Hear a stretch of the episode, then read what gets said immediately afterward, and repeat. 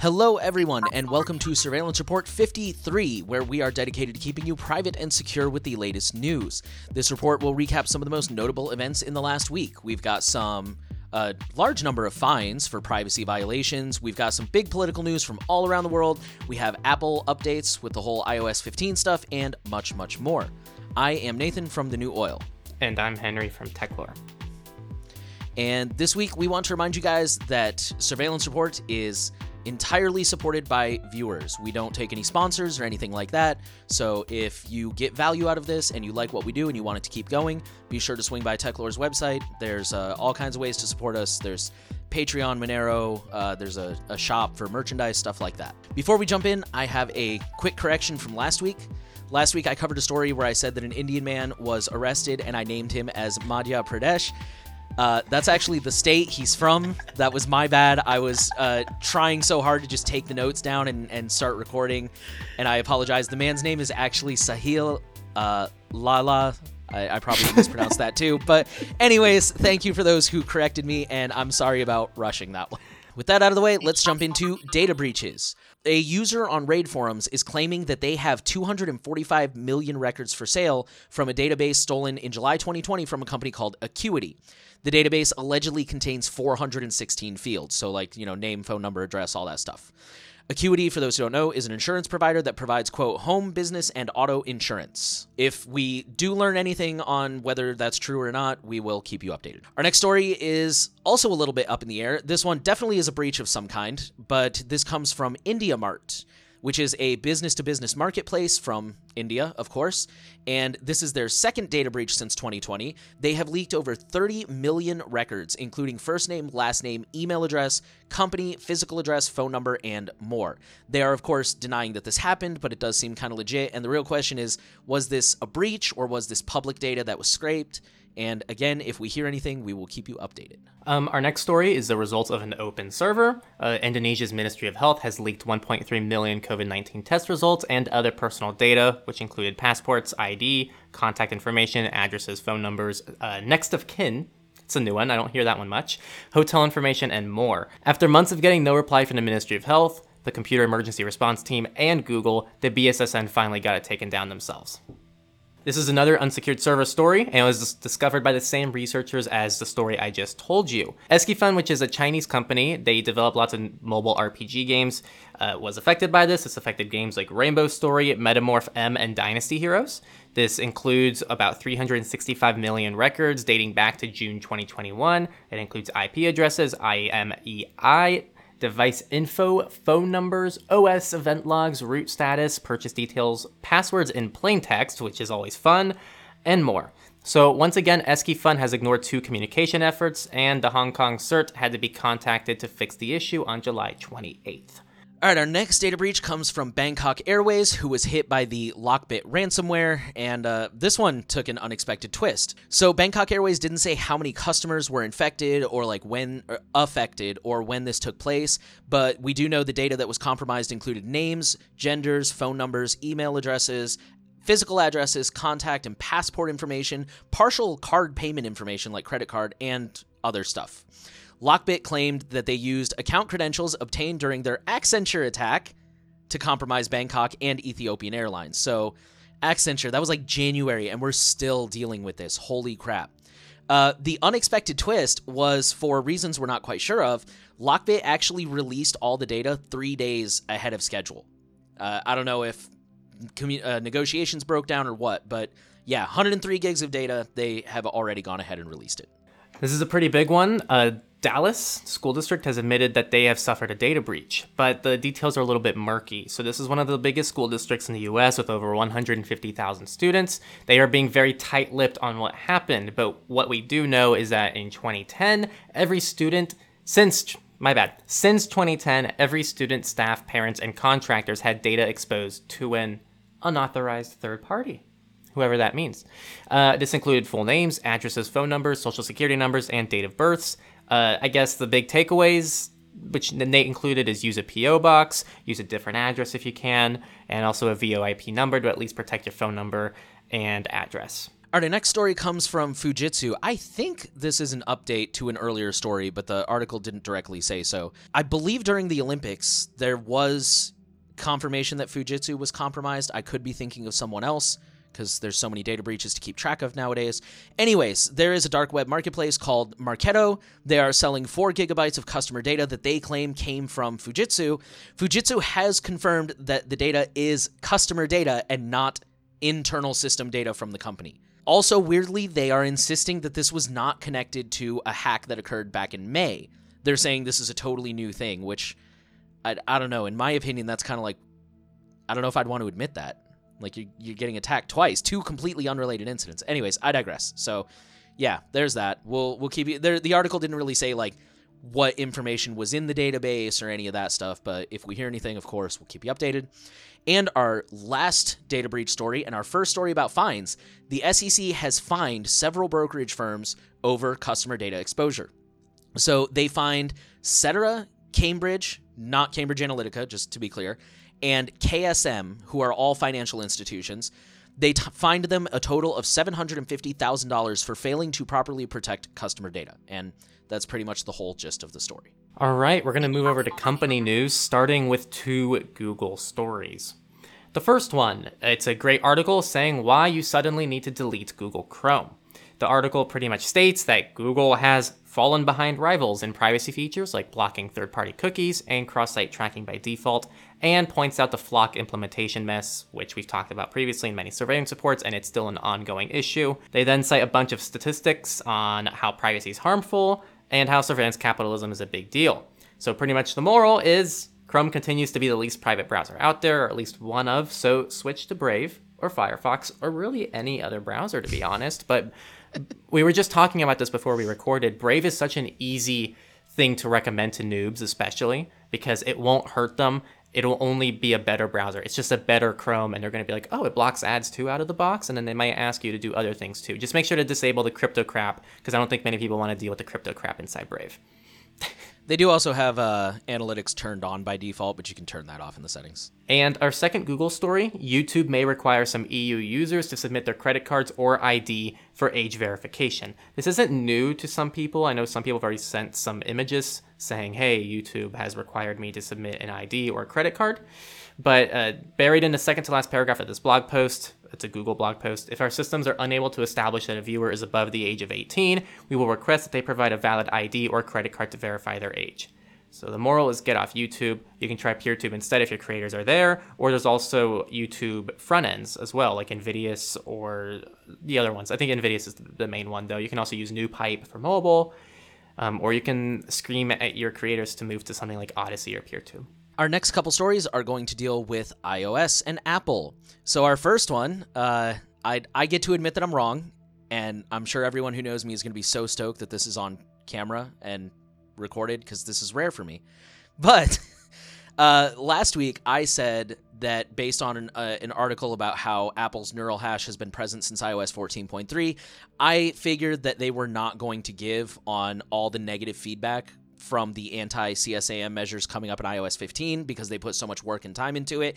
However, this week, Apple announced that they're going to delay rolling it out because they're getting so much negative feedback, and they kind of gave the whole P R thing of like, we want to make sure we do this right and we, you know, do it properly. But the point is, they did give. So I was wrong. There may be hope. Uh, let's keep pushing on that. And E F F wrote a whole blog post about why, you know, delaying it is not enough. They need to completely abandon it, and you can go read that if you'd like. Our next story, on a similar note, iOS fifteen now prompts users if they want to enable Apple's personalized ads after it was previously on by default. So if you weren't aware, there's a setting in iOS to allow or disable. Ugh, Jonah, shut up, bro. um, iOS users, uh, you can go in the settings, and there's a setting for a- allowing or disabling personalized advertisements. It's under privacy, Apple advertising, personalized ads. Uh, this is normally on by default. You have to go in and disable it, but now Apple will prompt you in iOS fifteen, which is good. Good move. All right, our next Apple story. Apple has announced the first states in the U S to sign up to adopt the driver's licenses and state I Ds in the Apple Wallet. So I think we've talked about this before. They were coming up with a standard where, you know, in Apple Wallet, you can store like credit cards and stuff like that. You can store concert tickets. Well, now you will be, in certain states, able to store your I D. Those U S states are Arizona, Connecticut, Georgia, Iowa, Kentucky, Maryland, Oklahoma, and Utah. So it, I did look at the, the blog post and what they said. They said the I D will be stored and encrypted locally. It can be secured with a biometric I D, so it shouldn't be as easy as just popping it open and looking at your I D. It does not report any usage on how many times you open it or anything like that. And they even said you can show it without having to unlock or hand over your device. So, for example, they talk about using it with the T S A. You can show them your I D on the phone without having to, like, unlock the phone. So that is pretty cool. However, I would still say I personally do not trust Apple, and I don't recommend you use this unless you have to. That's just my opinion. All right, our next and final Apple story is Apple must face a claim that Siri violates privacy. So a federal judge in Oakland, California has allowed a lawsuit to proceed that alleges Siri violated user privacy with accidental activations when the user had reasonable expectation that it was not listening. We're going to keep you updated if anything happens, but that's the story that just got started. According to a South Korean watchdog organization, Facebook used facial recognition without consent over two hundred thousand times. This comes from the Personal Information Protection Commission of South Korea. They also uh, called out Netflix and Google for violating laws and insufficient privacy protections. Facebook was fined five point five million U S dollars for creating and storing two hundred thousand user facial recognition photos between April twenty eighteen and September twenty nineteen. They were fined an additional two hundred thousand dollars for illegally collecting social security numbers and not notifying users of their various practices. They have, of course, been ordered to destroy the facial recognition stuff that they collected and pretty much any data they have illegally collected. The article didn't really specify what data Netflix collected without consent, but they also collected information without consent. They were fined one hundred eighty-eight thousand dollars, and Google was not fined anything, but they were given a strong recommendation to improve their data handling process. Our next Facebook story is probably nothing new to our privacy veterans here. There is no escape from Facebook, even if you don't use it. So uh, this might be a good article, actually, to send to some of your non-techie friends. And the article talks about how Facebook and other big, temp- big tech companies, but they really focus on Facebook, just how much they reach off the site and into our daily lives, usually on the internet, but just kind of everywhere we go. They talk about a lot of the various tracking methods they use, and uh, the big statistic that I saw making the rounds this week, sixty-one percent of the top one hundred most popular smartphone apps have some kind of Facebook software. And twenty-five percent of all websites have Facebook trackers. That is a huge statistic. So the moral of the story, in my opinion, use anti-tracking measures like uBlock Origin. And of course, we already talked about switch to Brave or Firefox. And especially with Firefox, make sure you check the settings and make sure you've got all your privacy anti-tracking stuff turned on. Won't stop everything, but it will help dramatically. Our next story is a really quick one. Pretty soon, you're going to have to tell Instagram your birthday to keep using the app. That's it. The moral here, you can switch to something like PixelFed, which is what Nate recommended. It's an alternative to Instagram. Um, if you want to at least view Instagram photos without an Instagram account, there's a service called Pikuku? Pikaku? I'll leave it in the source in the description. Um, it allows you to pretty much view any profile or any post without having an Instagram account. I know a bibliogram is also an Instagram front end, but I don't know if it'll... It is, but I don't know how effective it is. I've never actually used it myself, so I don't know if it works or not, but I know it's a really popular one I see recommended a lot. Oh, okay. I'll check. I'll bookmark this too. I'll leave both in the description. And then we have two quick WhatsApp stories. So the first one is there is a modded version of WhatsApp called F M WhatsApp, and it gives you extra functionality like self-destructing messages, automatic translation, which is actually pretty cool, stuff like that. And of course, it is not an official WhatsApp app, so it includes ads so that the de- developer can help fund themselves. As we've seen in the past, the ads were served by a third-party library, which became compromised and began serving malware to users. Depending on which flavor of the Trojan users got, it could have done things like bombarding them with full-screen ads, Uh, running invisible ads in the background, which is going to slow down your phone and clog up your data and all kinds of stuff. Uh, sign them up for paid subscriptions without telling them, or in some cases, it even intercepted login credentials so that the attackers could like spam everyone else. So, moral of the story, beware of third-party services, especially when we're talking about like these centralized proprietary services like this and Discord and stuff like that. Of course, you should just ditch WhatsApp altogether. And then our last WhatsApp story, uh, yet another fine this week. WhatsApp Ireland has been fined two hundred twenty-five million euros, which is two hundred sixty-seven million U S dollars at the time of this recording, for data protection breaches. Of course, WhatsApp has said they will appeal the decision.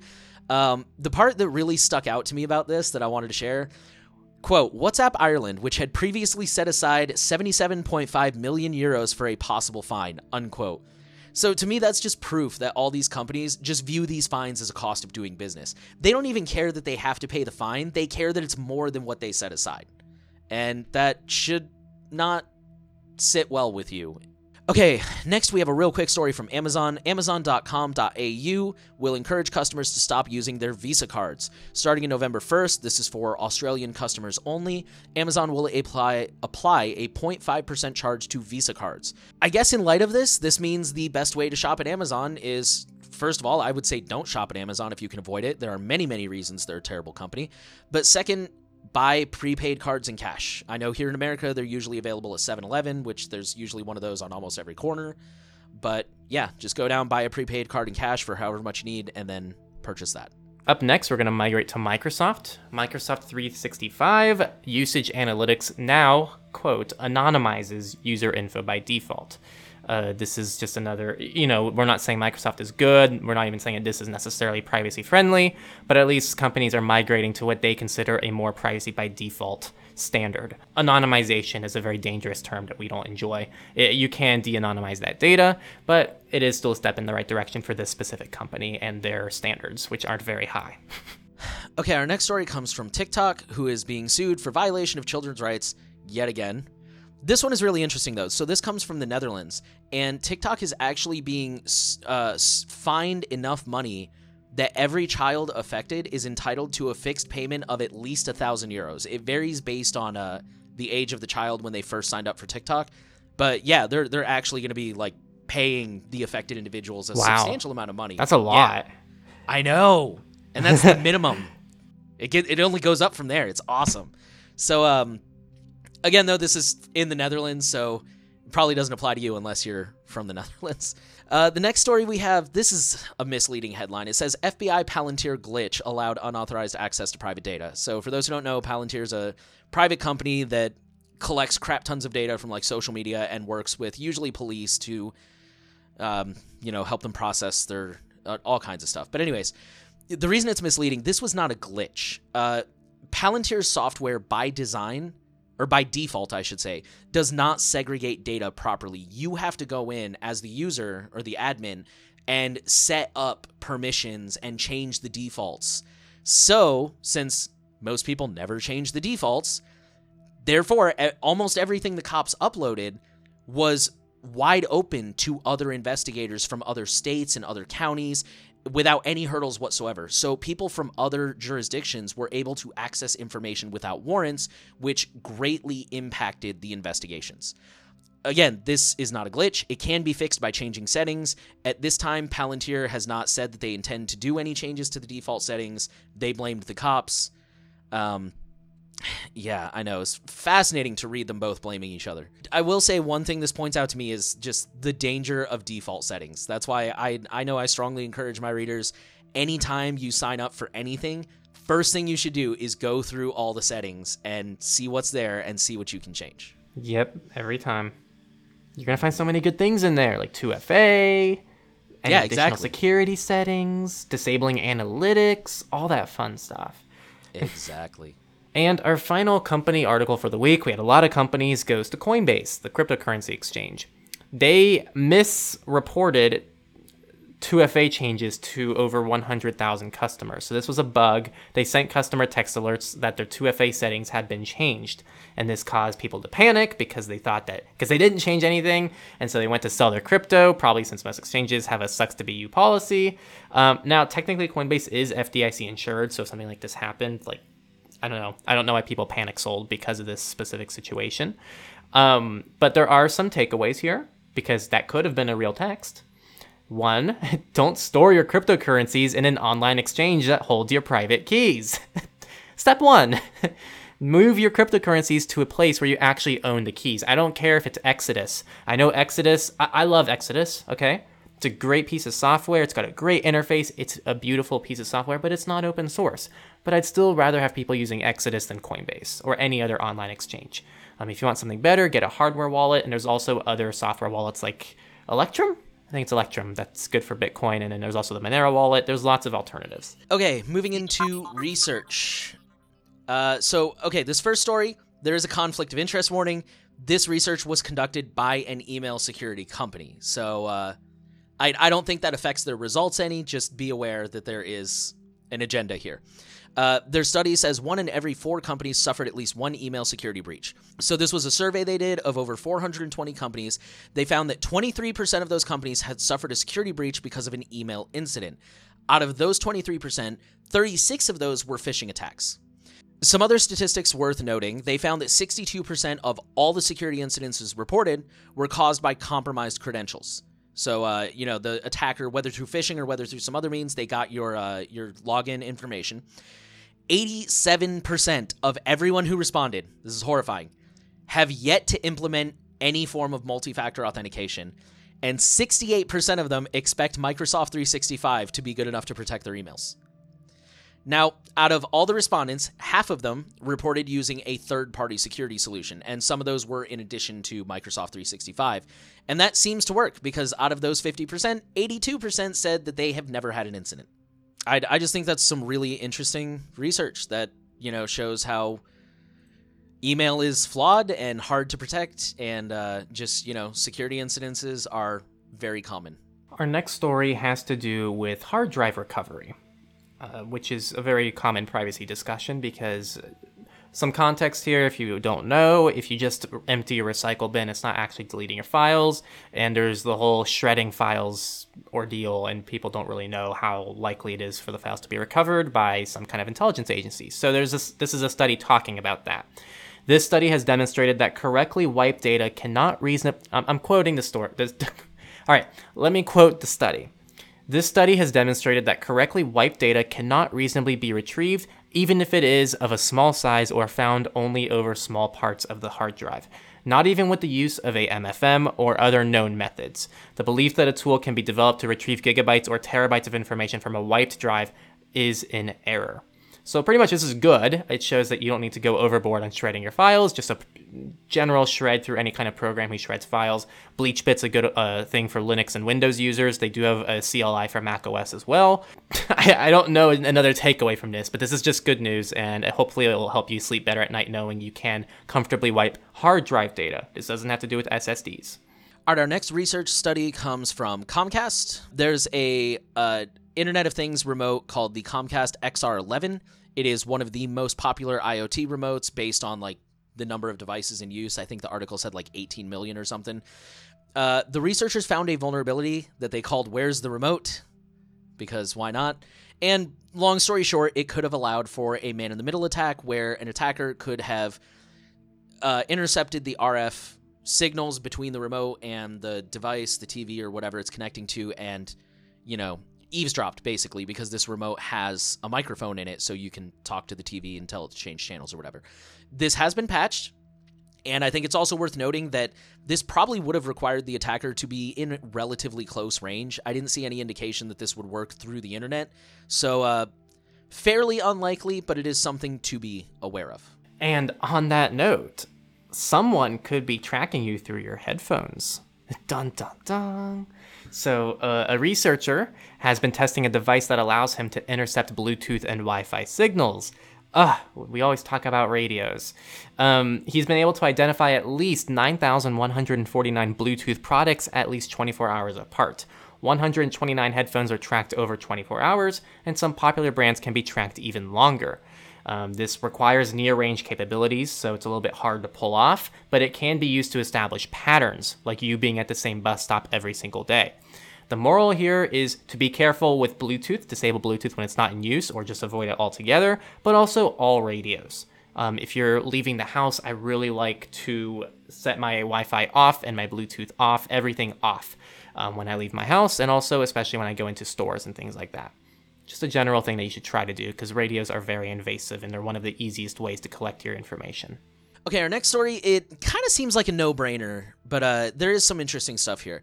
The headline says, Google Play sign-ins allow covert location tracking. So there's a researcher from Malwarebytes named Peter Arntz.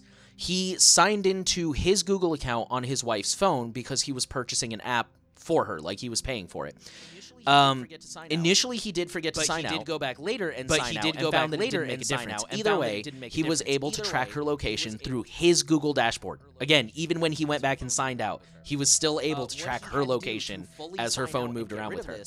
Uh, what he had to do to fully sign out and get rid of this was go to, again, his dashboard and go to the account settings where it lists all the different devices. This is really problematic because it means, uh, especially the first thing that came to my mind was really problematic because it means uh, even if they sign out of the attacker's account, they can still be tracked. It's on the attacker to be a good Samaritan and sign out, which of course a lot of people are not good Samaritans, unfortunately.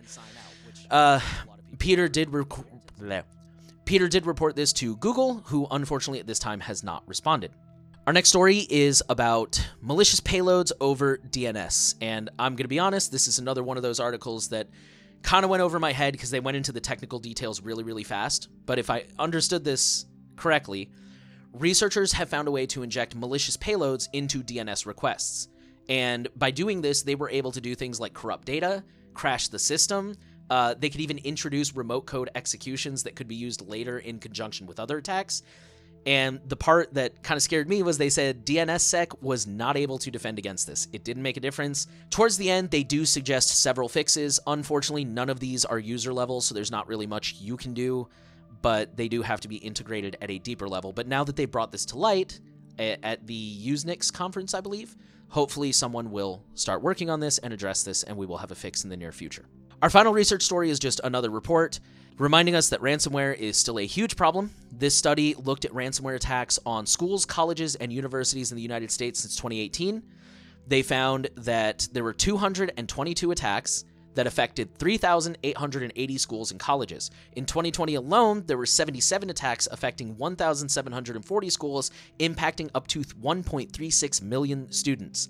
And for those who are curious, the top states who were hit with ransomware: Texas, California, New York, Louisiana, and Missouri. All right, on that note, let's move into politics. We're going to start with an article from TechDirt. I'm going to be honest, I'm not a real big fan of TechDirt because I feel like they inject way too much personal opinion into things, which I know is probably funny coming from me because I inject a lot of personal opinion onto these. But um, sometimes they do have a really good point. And in this story, they are talking, well, the headline says, House committee investigating January sixth Capitol invasion goes on social media phishing expedition. And I'm going to go ahead and read the first like sentence because I think they summed it up really well. They said, whatever you think of what happened on January sixth, people should be concerned about the House Select Committee that is investigating those events now, demanding information from various social networks. So they're hitting up everybody. Like, it's not just like Gab and Parler and eight chan. They're hitting up like Facebook and TikTok, and like they're really going after everybody. And they are requesting, they being the government, they're requesting, quote, all accounts, users, groups, events, messaging forums, marketplaces, posts, and other user-generated content that was sanctioned, suspended, removed, throttled, deprioritized, labeled, suppressed, or banned from your platform related to any of the items detailed in Request one, one through four above. I'm not going to read the whole thing because this is already getting wordy, but Request one, one through four basically lays out, like, here's what we're looking for. And it's the first two that really concern me. Number one is misinformation, disinformation, and malinformation relating to the twenty twenty election and efforts to overturn, challenge, or otherwise interfere with the election. Personal opinion here, I don't care if you think the election was stolen as long as you're not, like, being violent about it. And I, I think that's pretty messed up that you can get landed on a watch list just because you dared to question the official narrative. For the record, I don't think the election was stolen. I think it was secure. I think it was fine. But the fact that this is like, it's it's almost becoming like a nineteen eighty-four thought crime. Like, you're questioning the narrative, and now we need to put you on a watch list. It's just, it's very unsettling, and it's that whole slippery slope that we always constantly talk about. All right, our next story, uh, the headline is Federal Governments to Expand Use of Facial Recognition Despite Growing Concerns. So there's ten federal agencies, Agriculture, Commerce, Defense, Homeland Security, Health and Human Services, Interior, Justice, State Treasury, and Veterans Affairs. They all told the Government Accountability Office that they intend to grow their facial recognition capabilities by twenty twenty-three, which is coming up much sooner than we think. Um, while biometric locks are already common, many of them plan to expand the scope to other areas. It's like the D O A wants to monitor for people on watch lists. So this is just kind of another Ooh. This is another demonstration of facial recognition becoming a little bit more mainstream and getting a little bit more out into the public. And, oh man, speaking of being out in the public, the F B I spy planes have now been monitoring a single suspect. Suspect. A single sus. Single sus. Um, a single suspect for nearly four hundred twenty-nine hours. So, just like what it says, the F B I used spy planes to monitor a suspected Islamic terrorist in Florida for over four hundred hours without a warrant. So this plane also had stingrays. They just had this plane flying over this individual for over four hundred hours. This is a spy plane program. It's nationwide with over one hundred planes registered to shell corporations. So really underground stuff, no oversight. They just kind of do this with people without warrants or anything like that. It's great. Um, and the moral here is, I guess you can use a V P N, which would prevent uh, a stingray from capturing your web traffic very easily. Uh, enter people who say V P Ns don't help your privacy until they do. And then also make sure to use end-to-end encrypted messaging as well, so you're not relying on basic phone calls and S M S. Okay, our next story is another piece of good news. This comes from the F T C, who has banned the stalkerware maker Spyphone. Um, I don't know if they really banned the company per se. They definitely banned the C E O, Scott Zuckerman. This follows a twenty eighteen data breach, and they told Zuckerman he can no longer work in that industry, and he has to erase all of the data they have collected. For those who don't know, Spyphone is a popular stalkerware maker. So, yeah, um, I think that's a great step forward. Our next story is... Uh, Well, I'll tell you the moral afterwards. Minnesota law enforcement shared intelligence on protest organizers with a pipeline company. So the police in Minnesota were, of course, gathering data about protesters. Um, it didn't really go into detail about what data, but, you know, to an extent, I understand that. They, they got to make sure things don't get out of hand. The problem is they started sharing that information about the protesters with the oil company that they were supposed to be, like, making sure the protest didn't turn violent.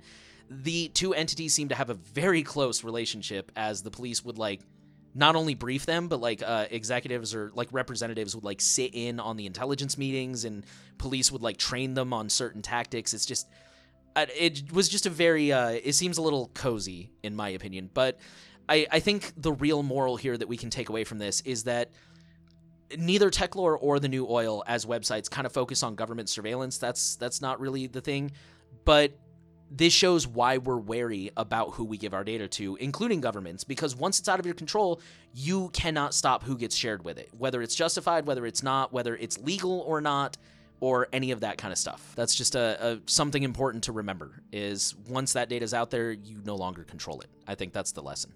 Up next, Texas schools are starting to surveil students online, often without their knowledge or consent. And according to GovSpend, Texas has more contracts with digital surveillance companies than any other state. The services range from social media monitoring to tracking what a student does on a device. Uh, this includes using A I to analyze the content scraped. And this isn't just for school-related things, it sounds like. This is also used for maybe their personal social media profiles that aren't school-related. So the moral here, especially don't trust a school-issued device, but... It, it, even your own personal things that are indirectly tied to just your identity, your school identity, just like a personal Facebook page. Uh, anything you post there could be scraped by your school if they have this kind of technology.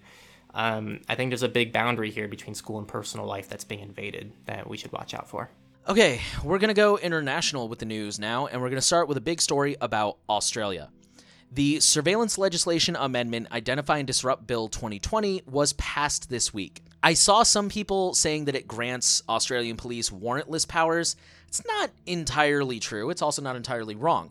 So what this bill does is it grants the Australian Federal Pol- Police and the Australian Criminal Intelligence Commission three new types of warrants: a warrant for network activity, a warrant for data disruption, and a warrant for account takeover. The concern right now is, number one, these bills are too broad, of course, and it's too easy to get a warrant, so they're basically warrantless because it's so easy to get a warrant. And another person noted in the article that they don't really add anything meaningful in terms of existing laws. Like, there's already existing laws that give the police these kinds of powers. So it's kind of just making things easier, really, if anything. Our next story also comes from Australia, and... Uh, This one somehow flew below my radar. I found out about this at the last minute. Australia has added a new way to quarantine when you enter the country. So first of all, this only applies to Australian citizens, but when an Australian citizen returns to the country, if they've traveled abroad, they have to download an app. For the next fourteen days, when they're supposed to be staying home and self-quarantine, the ra- the app will randomly message you and say you have to check in. Once it does that, you have fifteen minutes to take a picture of yourself to confirm that you are at home, that you are you and you are at home. So I assume uh, that this app will also require location data. If you do not respond within fifteen minutes, the cops will get called. And we will hop over the ocean real quick to talk about New Zealand. New Zealand is introducing new terror laws after a recent attack. So last week, a man in New Zealand entered a supermarket, picked up a knife, and stabbed seven people. Three of them are in critical condition. It didn't say anyone was dead, so I'm assuming the other four are okay. Probably did not have a great time, though. In response, New Zealand has basically said they are going to expand their definition of anti-terror, like they're broadening the scope, and they are allowing police to conduct certain searches without a warrant. I can't say I agree with the solution there, but yeah, so that is happening. And if you live in New Zealand, you should be aware of that. Next story, super duper quick. Google, Facebook, and Microsoft have topped the E U lobbying spending. This just shows how powerful these companies are. They're outspending military, pharmaceuticals, oil, and others to influence laws. Data is, one might say, the new oil. What'd you think of that, Nate? Hey, I wrote that in there. Our next story, Clearview A I, that company that we haven't talked about in a while, they have offered free trials to police around the world. And this is more of just something that we just figured out. This didn't just happen. As of February twenty twenty, eighty-eight law enforcement and government-affiliated agencies in twenty-four countries outside the U S have tried to use facial recognition technologies from Clearview A I. Many of them admitted to doing so without getting permission from their superiors. This is a reminder that privacy is a global issue. Even though both of us are Americans and we tend to focus on the U S, it does affect all of us, and also for many different reasons. Um, but this is something that really sh- speaks to how this is a worldwide problem, and also how just any cop could have registered without getting permission from their superiors, which is just wonderful. Clearview A I, it's just a great company. I love them. All right, our next story goes to China, where Chinese police kept buying Celebrite phone uh, cracking devices after the company said it ended sales. This is probably not a shocker from China. This is probably not a shocker from Celebrite either. So basically what happened is Celebrite, Uh, I think they just went public, or they're about to go public, so they're trying to improve their stock prices. They pledged to stop selling to countries with questionable human rights records, like China, Russia, Venezuela, some others, but those are probably the big ones that are in the news a lot. A report from The Intercept, or an investigation, found that mainland China is still buying Celebrite products directly through the normal official channels, and they continue to receive support, like updates, like nothing has changed for them. So even though Celebrite has removed them from their website, is like, we don't work with this company, and they like have officially uh, like deregistered them or whatever, nothing has actually changed. They're still just, you know, calling up Celebrite and they're like, yo, we want ten of these. It's like, all right, cool. Call us if you need help. It's insane. Uh, and our last story. For years, I have said that London is the most heavily surveilled city outside of China. Some people have asked me why I say that. There are numerous articles from reputable sources. Try searching most surveilled cities in the world. You can verify this for yourself. Um, however, that is no longer the case. As of this week, Delhi, India has now eclipsed that record. They have one thousand eight hundred twenty-six cameras per square mile. London only has one thousand one hundred thirty-eight. So congratulations, London. You are not the most heavily surveilled place outside of China anymore. Uh, the part that blew my mind is the chief minister, totally going to screw this up, Arvind Kejriwal, I think. That's the uh, state, he praised, Nate. Probably. Hey, I did check that multiple times. I'm pretty sure that's the name. I'm just messing with you. I know. But he he's like praised the officers and the engineers. He's like, oh, I'm so proud of them that made this possible. And it's like, I, I guess he's trying to paint it as a good thing. Like, hey, now we got these cameras. We can respond to crimes faster and we can catch criminals because we have them on film. But like, I don't know. That just seems really creepy to me that your response would be like, you know, I'm just so proud of everybody who helped me build this panopticon and helped me put you under constant twenty-four seven surveillance, even though you didn't do anything wrong. It's just weird to me, but I digress. All right. And now we are going to transition into the FOSS news, free and open source. We're going to start with Telegram, the messenger, which has topped one billion downloads. Uh, we do think there's better options in Telegram. I personally do not like Telegram, but the growth does show that the number of people who continue to at least value their privacy is growing. Up next, Brave has introduced a new way to cash out their B A T, which is their cryptocurrency after you view their ads. So it used to be just Uphold, which, ugh, don't even get me started on Uphold. Terrible, terrible, terrible. we don't like Uphold. No one likes Uphold. Um, but they just have finished integrating with Gemini, the other major cryptocurrency exchange outside of Coinbase and Binance. Um, so now users have two choices uh, when they want to actually uh, sell their B A T. Now, just so you know, if you do use Brave Rewards, you don't actually have to integrate with any service. You can keep it inside the Brave ecosystem. You can still tip creators without having to go through these exchanges. It's just if you want to sell and export your money, you have to go through these two exchanges. And also a note, we both accept Brave tips, both TechLore and The New Oil. So check out our links down below. Uh, it should be integrated into our sites, and you can just click tip if you use Brave Rewards. Cool beans. And our last F O S S story is just something kind of cool, showing progress. Session has been saying for a while now that they're working really hard on uh, allowing voice and video calls. You can now watch a demo video call as a proof of concept that they're working on it, they're making it happen, it is in progress, and it's just pretty cool to see that happen and also see all the little terminals all over the screen. So I'm easily amused. I'm not a programmer. And with that, we are going to move into our Misfits section. So our first one, uh, this is kind of a big story I saw passed around a lot. This week, there were a number of Bluetooth vulnerabilities that were discovered and disclosed. They are being called BrackTooth collectively. It includes sixteen different vulnerabilities from eleven different vendors, which could potentially impact millions of devices. The most serious of these can be used to infiltrate IoT devices like smart speakers and take control of them. Other vulnerabilities could be used to uh, denial of service laptops and smartphones, so just kind of slow them down, shut them down, uh, freeze up audio devices, which would be a huge problem for me personally, and many other things. Fortunately, in Windows, there is a fix, which is basically to disable your plug and play, or your driver auto install as you may know it. For everything else, we will keep you updated if we learn anything. And this goes back to what we were saying earlier, beware of Bluetooth, beware of radio. Um, personally, I'm all wired, so yeah.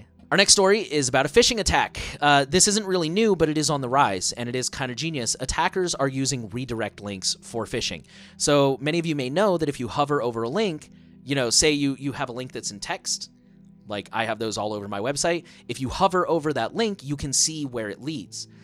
Unfortunately, attackers are now using redirects. So you hover over it and you think it's safe, you click on it, and then it takes you there, but that redirects you to the actual phishing site. So this serves two purposes. Number one, it makes it harder for you to detect, detect the phishing.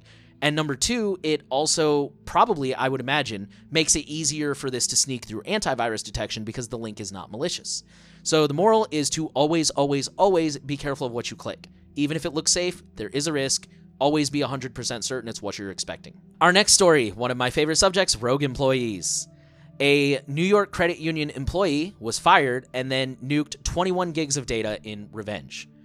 The title basically says it all. This happened because the employee's access was not revoked in a timely manner. Uh, the the management did actually inform I T. They're like, hey, we're letting this person go. Make sure you shut down her account. I T did not do it soon enough. So uh, before she left, she was able to delete mortgage applications, the anti-ransomware protection software, and also accessed a lot of confidential documents like minute meetings or meeting minutes and stuff like that. So fortunately, the company has backups, but they still spend, I think they said like ten thousand dollars or maybe it was one hundred thousand dollars. They spent a lot of money and time pulling those backups. And of course, it goes without saying, the employee didn't just hurt the credit union. She also hurt the customers who had like mortgage applications in progress and stuff like that. Like buying a house is enough of a nightmare without somebody doing this. So yeah, those those insider threats are a real thing that you need to worry about. Our next story is a real quick one. It's just the next stage of malware evolution. Attackers are now targeting G P Us. That's really all there is to it. The title says cybercriminals sell tools to hide malware in A M D and NVIDIA G P Us. Just that's the next stage of malware is now attackers can hijack your G P U and use that as an attack vector. It's just something to be aware of.